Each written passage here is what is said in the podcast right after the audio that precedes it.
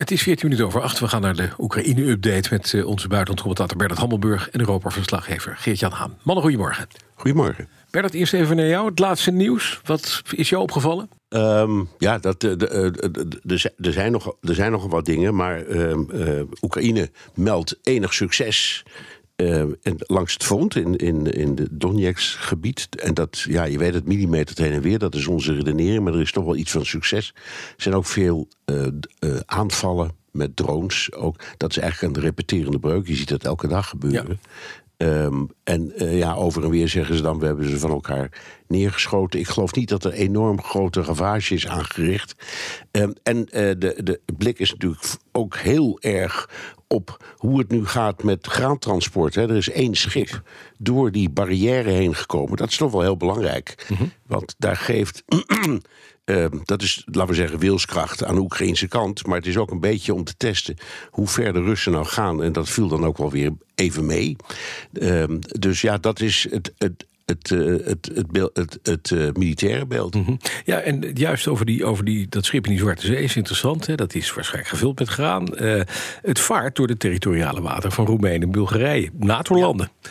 Ja, als je, en de Russen, even afwachten, gaan de Russen erop schieten of niet? Precies. Wat denk je? Dat, dat, het was een plan dat al was uitgewerkt. Ja. Er waren verschillende plannen uitgewerkt. Eén, we, we sturen de schepen helemaal langs die kust. Dan, dan blijven ze in, ons, in NAVO-territoriaal water. Daar komt het op neer. Mm -hmm. uh, en we, we gaan veel meer proberen om het via de Donau te doen.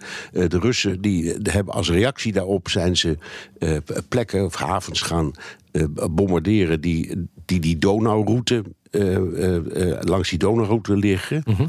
um, en vorige week of zo, een paar dagen geleden, was er ook een, een, een, een, probleem met een schip. Of de Russen hebben een schip lastig gevallen, zal ik maar zeggen. Dat langs die Bulgarije-route ging. Nog niet langs Roemenië. Dus het is, ik, ik ben ontzettend benieuwd of dat lukt. Ja. Um, en nou ja, nogmaals, de, de, Russen hebben zijn heer en meester in die Zwarte Zee. Mm -hmm. uh, Oekraïne heeft geen vloot. Uh, de, de, Russen hebben een enorme vloot. Die ligt daar traditioneel al in Sevastopol. Ook voordat de oorlog uitbrak, ja. was dat al zo. Er was ook een overeenkomst over. Ja. Dus ja, het is een beetje kat en muis. Duidelijk. Nou, even Gertjan naar jou, want uh, even los van die Zwarte Zee, kom ik zo nog even op. Als je kijkt naar Oekraïne, blijven successen claimen, maar kleine stapjes vooruit. Wat zie jij gebeuren als je het grote beeld uh, even ziet? Ja, over dat vrachtschip kan ik zo inderdaad nog een kleine update geven op, op basis van de laatste stand van zaken. Maar inderdaad, wat Bernard zegt. Um, ja, Oekraïne uh, is blij, in ieder geval in de berichtgeving. Geeft aan dat er uh, successen zijn. Nu hoorde ik uh, vanochtend ook Marten Kruijf bij jou, Bas. En die spreekt eerder van succesjes. Ik denk dat dat ook terecht is. Ja. Als je kijkt naar de kaart, dan zie je dat Oekraïne op verschillende plekken aan het zuidelijk front er doorheen probeert te komen. En dat het op sommige plekken echt dorpje voor dorpje lukt.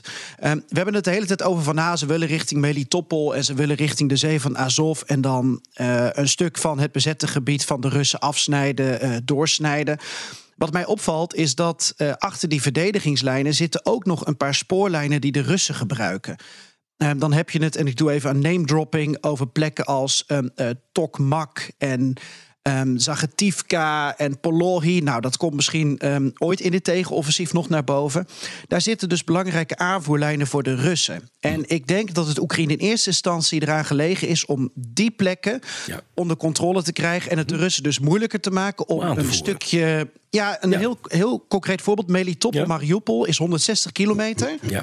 Als je dat doorsnijdt, dan moeten ze 1200 kilometer helemaal door Rusland eromheen. ja, dat is niet handig. Dus dat gebeurt er allemaal. Ja. Even nog naar die, dat, dat schip in de Zwarte Zee. Je zegt, daar daar heb ik een update over. Vertel. Nou, op basis van ehm, de AIS-transponder die aan boord is van dat schip, Ja. zou dat schip nu voor de wateren van Roemenië liggen. Mhm. Eh, in de buurt van Constanza. Ehm, het is wel een beetje onduidelijk wat er nu precies met dat schip aan de hand is. Want het is in ieder geval uit Oekraïns water.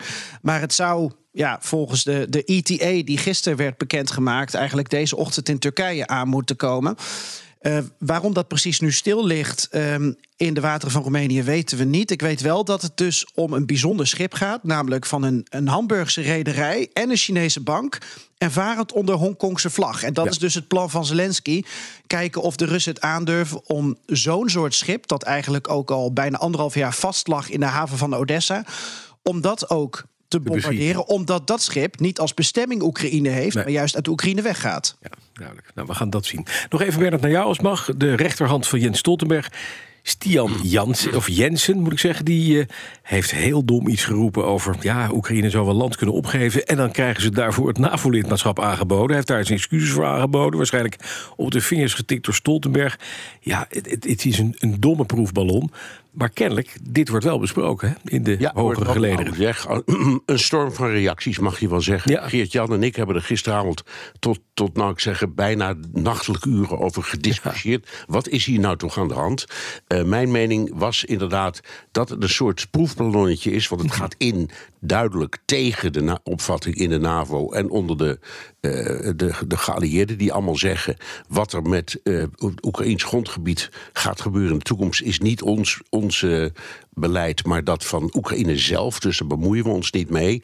Maar als je naar de tekst leest, kun je zien dat hij had er wel over nagedacht. En wat er volgens mij uh, aan de hand is, is dat dit een van de dingen, zegt hij ook, een van de dingen die zijn besproken um, in, in, uh, in Noorwegen tijdens een, een bijeenkomst.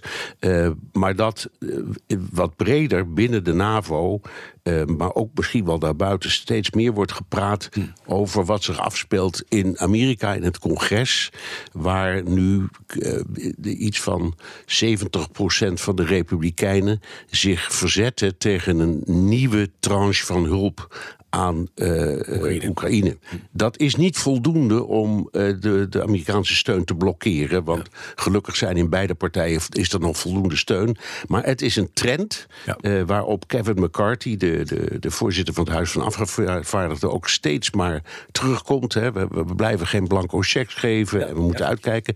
Trump en DeSantis, de belangrijkste Republikeinse uh, kandidaten zijn gewoon moordicus tegen die hulp. En die discussie wordt breder.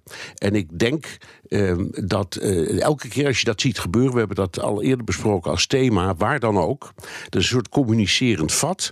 Als je ergens hoort, het Westen denkt misschien over minder hulp of ga zo maar door.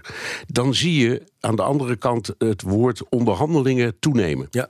En andersom ook. Mm -hmm. Als die hulp weer groeit, dan zie je de, de discussie over onderhandelingen ja. weer zakken. Ja. En uh, ik, ik, ik denk toch dat er enige ongerustheid is, meer in het algemeen. Hoe langer die oorlog voortduurt, hoe moeilijker die discussie wordt. En dat is ongetwijfeld onderwerp van gesprek geweest. Ja. En ik denk dat, dit een reactie daarop is. Dat, ja, dat Jens he, heeft gezegd: je moet er toch rekening mee houden ja. dat dat ooit zo gebeurt. En wat doen ja, we dan? Uh, en dus het is niet, niet voor niks. En overigens, uh, voorbeeldje van nu ook uit het, uit het nieuws van, van vannacht. Ik zal maar zeggen over de, de, het, het, het misschien het, de vertraging in de hulp. Is dat, dat de regering Zelensky zegt: Nou, die F-16's, daar hoeven we dit najaar en deze winter niet meer op nee. te rekenen. Dat is ook weer een van die tekenen van er zit iets tegen. Op dat moment zul je zien dat het woord onderhandelingen vaker valt. Dankjewel. Buitenlandcommentator Bert Hammelburg en Europa-verslaggever Geert-Jan Haan. Bij BNR ben je altijd als eerste op de hoogte van het laatste nieuws. Luister dagelijks live via internet. Jelle Maasbach. Wesley Weert. We zijn er voor je met het leukste, opvallendste, maar natuurlijk ook het belangrijkste nieuws. Tijdens de presentatie van die halfjaarcijfers toen die beurskoers in elkaar kukkelde. BNR Beurs. Voor de slimme belegger. Blijf scherp en mis niets.